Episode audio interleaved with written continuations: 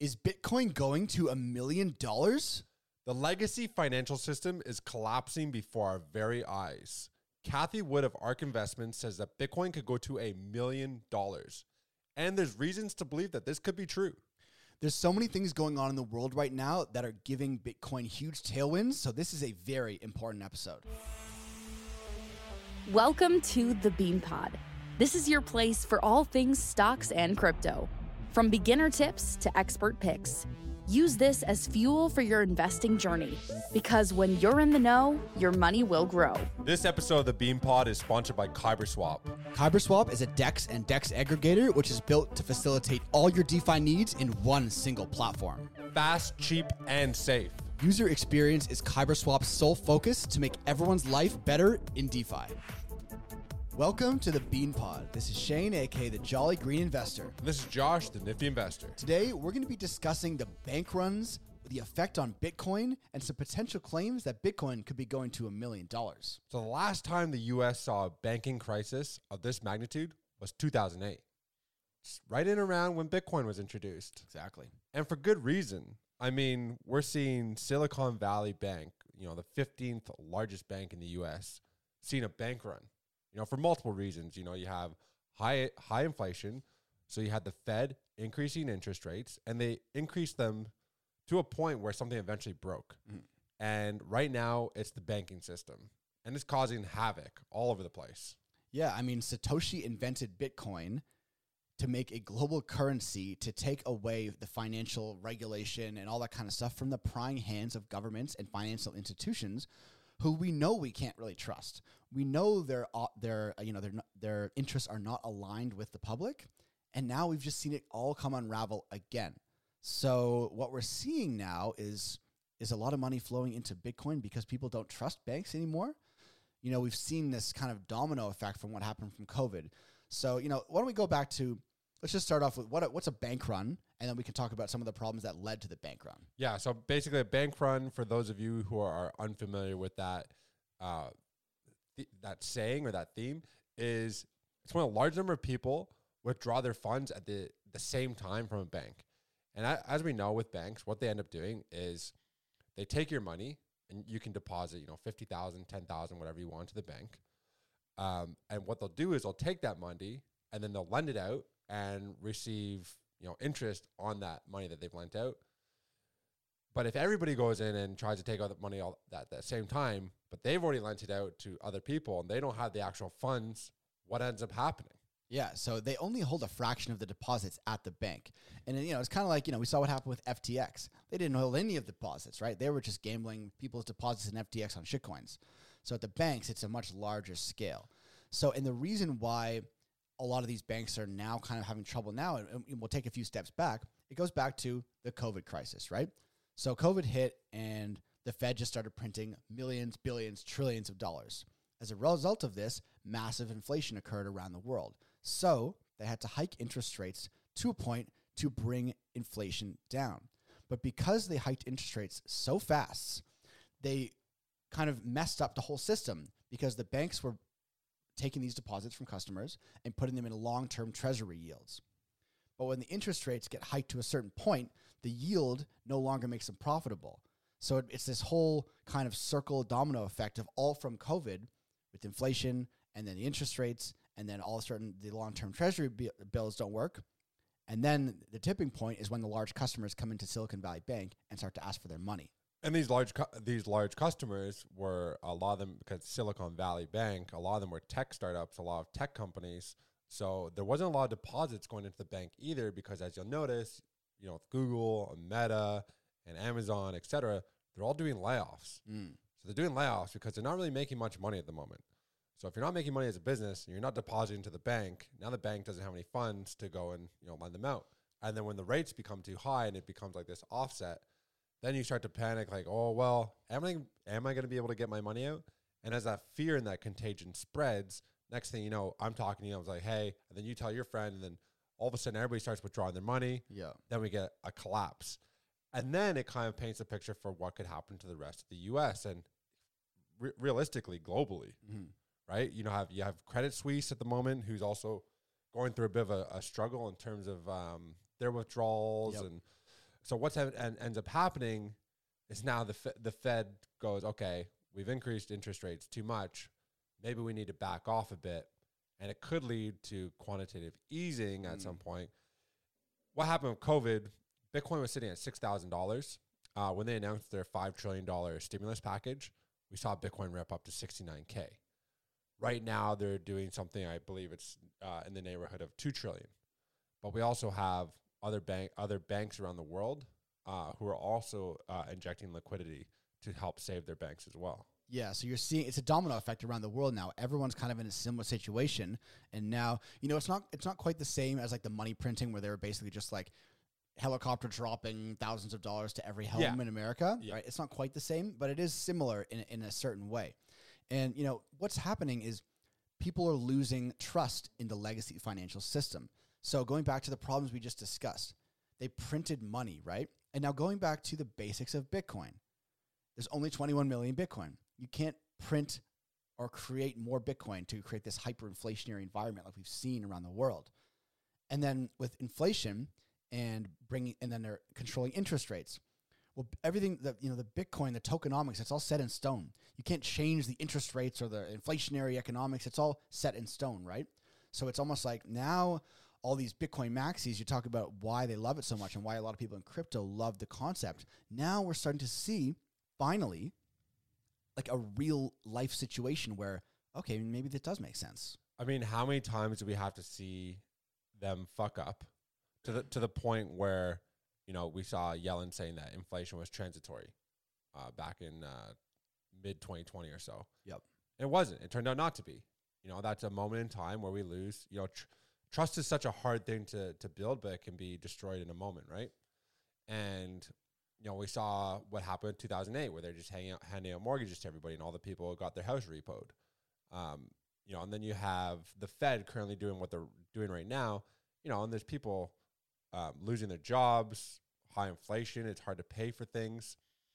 So we've seen the FTX collapse. We've seen Signature Bank go down. We see Le- the Lehman Brothers. We're now seeing Credit Suisse. And then I see the director. He was asked by this uh, came out today at time of recording. He was asked by an interviewer like, "What led to this?" The guy's blaming it on social media. Right. It's not really. It's not social media. It's social media is painting is highlighting the problem of the Mm. systemic problem that we have in place. But what it does is it just keeps knocking down the trust and keeps breaking that trust to the point where it's like, well, why don't we go to the trustless system and go to something that's set in stone, and that's Bitcoin? Exactly. And then when it comes to the same point, it's like, all right, Bitcoin is decentralized. It doesn't need a middleman. And then we talked about bank runs and you know, you need to go to the bank and physically ask them to give you your money. Well, with Bitcoin and crypto and self-custody, you always have access to your own money. It takes away the middleman. That's why it's decentralized self-custody. So that's another reason why people love crypto and we're seeing it play out in real life where there is a middleman and that middleman fucks it up and you go to that middleman and you ask for your money, or if he's closed or if he's just gone, well, what are you going to do? Yeah. In Bitcoin and crypto, you have your coins, you have your wallet, it's all you. So a lot of these things that people said, you know, oh, no one will ever want that. That's a bit too crazy. Well, now it doesn't seem so crazy all of a sudden. That's right. Yeah. So all that FUD that came out, you know, a couple months back, yeah, just seemed like it was one after another after another. So what we have here now is uh, an absolute. The whole trust is gone now. So what's going to end up happening? You have, let's say, you know, you got three hundred thousand dollars lying around. Do you want it in a bank? Well, what if it's not insured? You know what? What if that money is not salvageable? Mm. where are you going to put your cash right now? Where do you put your money? Do you put it into real estate? Well, interest rates are, you know, they're they're still pretty high. There's still inflation. You still have to pay for, you know, put to put food in your um in your fridge and on your table. Do you put it into stocks? Well, stocks aren't doing too well right Mm. now, and uh, a company could go under, or they could have had exposure to one of these banks where they're not really disclosing. You have insider selling, so there's all these sneaky and cheeky things going on behind the scenes. Where's the safest place to put your money? Exactly. and so you look at the numbers. So since so you know the, the domino that kind of started this all was everyone saw what was happening, and then the Fed, the government stepped in and said they're going to bail, they're going to do the bailout, right? Yeah. So from the day of the bailout, which was over the weekend, the S and P 500 is basically flat. Bitcoin is up nearly 15 percent, right? So that's a huge difference. So you can see proof in the pudding. Where is the money flowing? It's people are not shoving money into stocks. People around the world are buying Bitcoin and crypto because they see the decentralization and the self custody aspect of it now providing advantages over this banking system that they don't trust. And so people, you know, around the world that are flooding crypto, just look at the numbers. You can see what's happening. People are buying Bitcoin as potentially a safe haven. Yeah, I mean, I think it's it's official now. I posted this on my Twitter that Bitcoin has officially decoupled from the stock market. You know, for a while there, was traveling hand in hand, and Bitcoin was seen as like a speculative risk asset that is more like a tech stock than anything.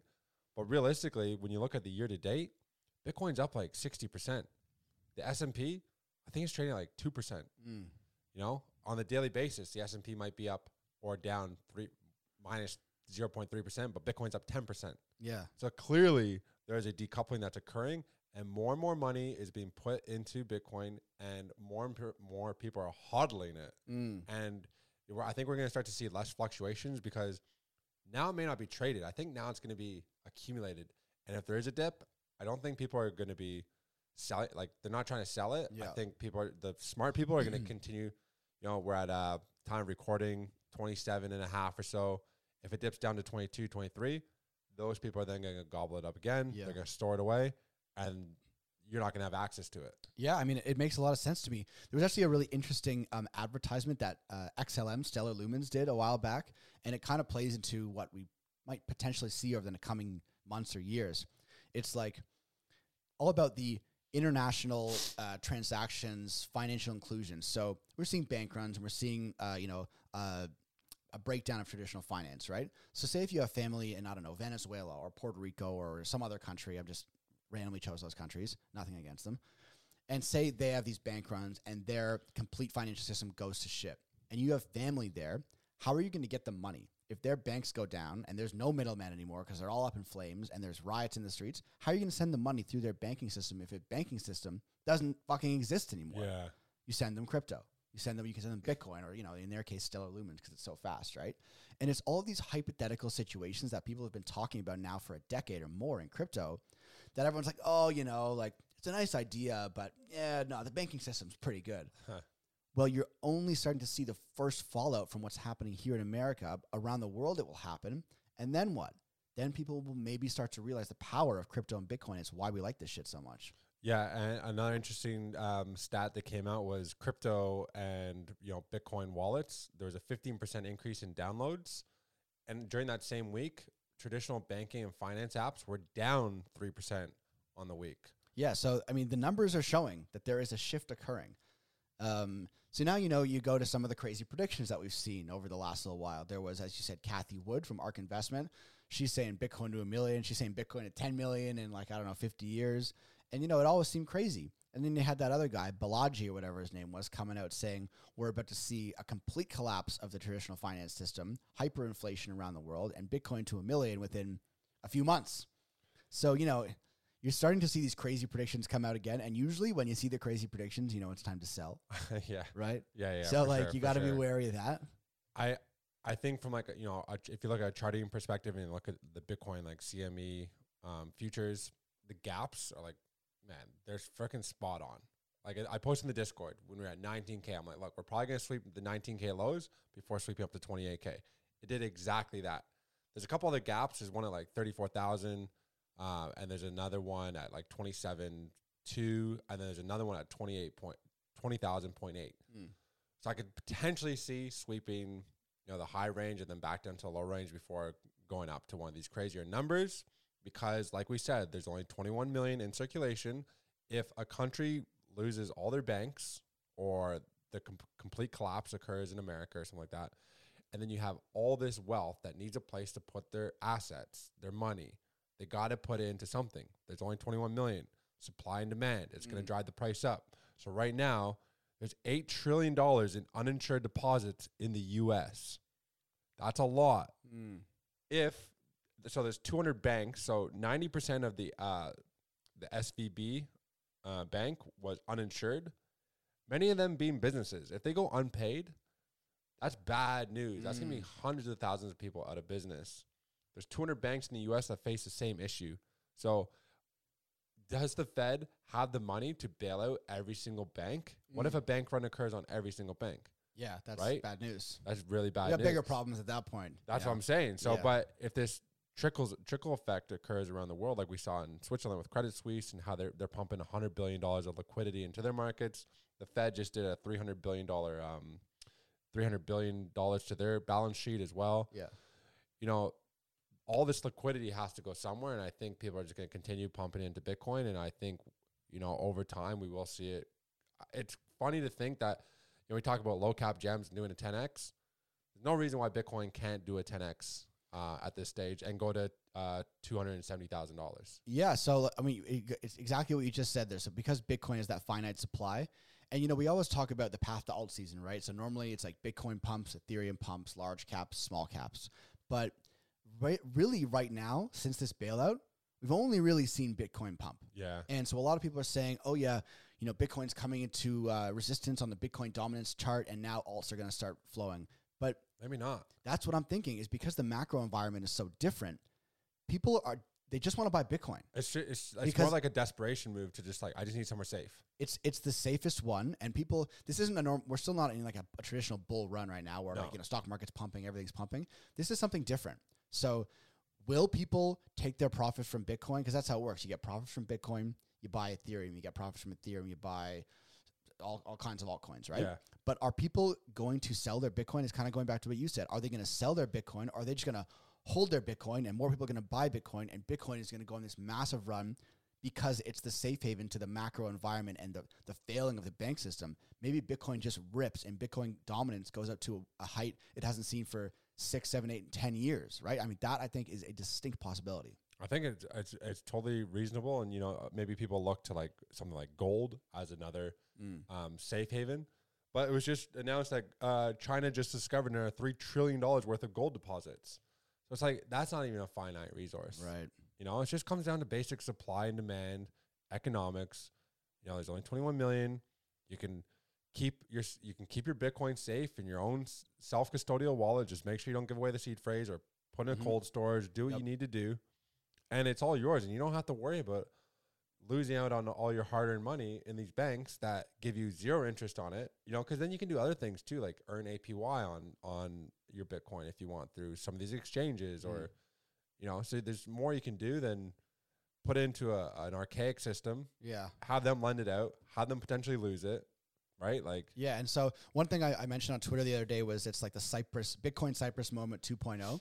So back in 2013, the Cyprus banks failed, and Bitcoin saw a massive spike, like 200 percent. It was obviously really cheap back then, but it was like a mini moment of what's happening right now.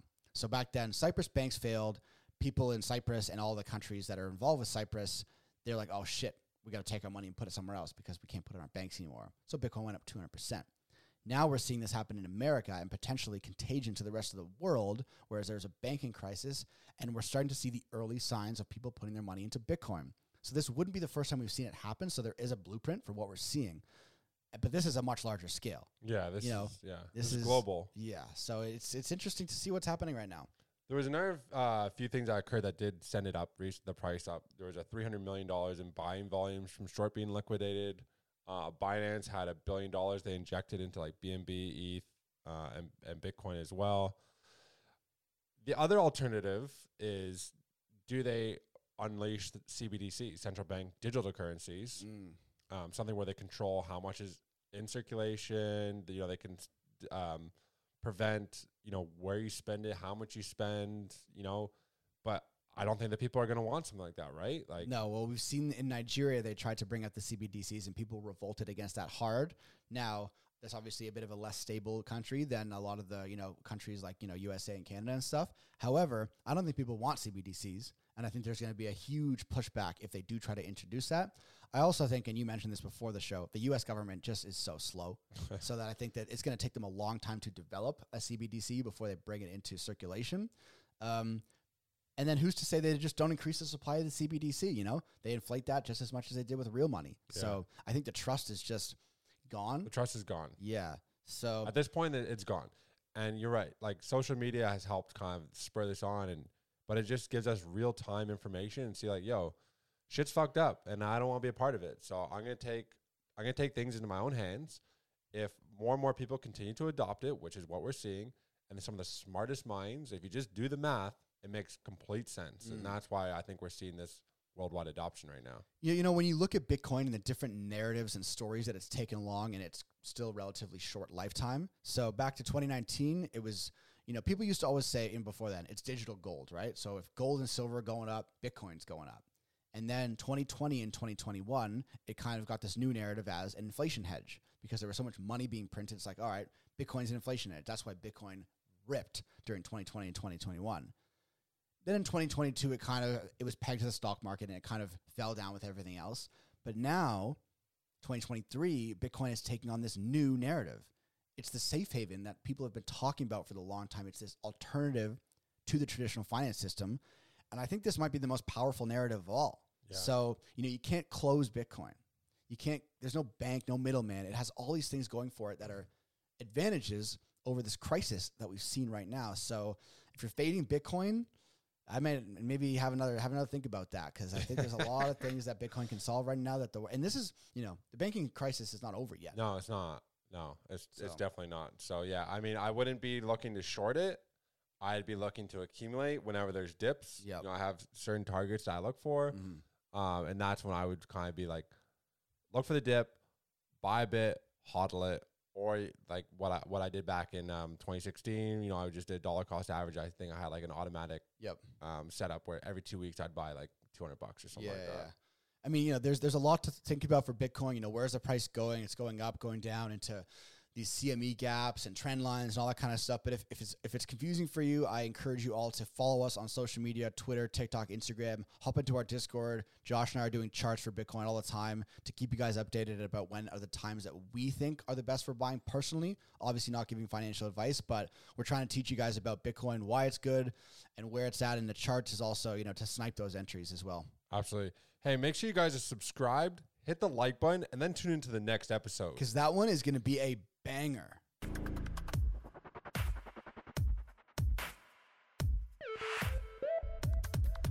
All views expressed by speakers on the Beanpod are solely their opinions. You should not treat any opinion expressed on the Beanpod as a specific inducement to make a particular investment or follow a specific strategy, but only as an expression of their opinion. This podcast is for informational purposes only.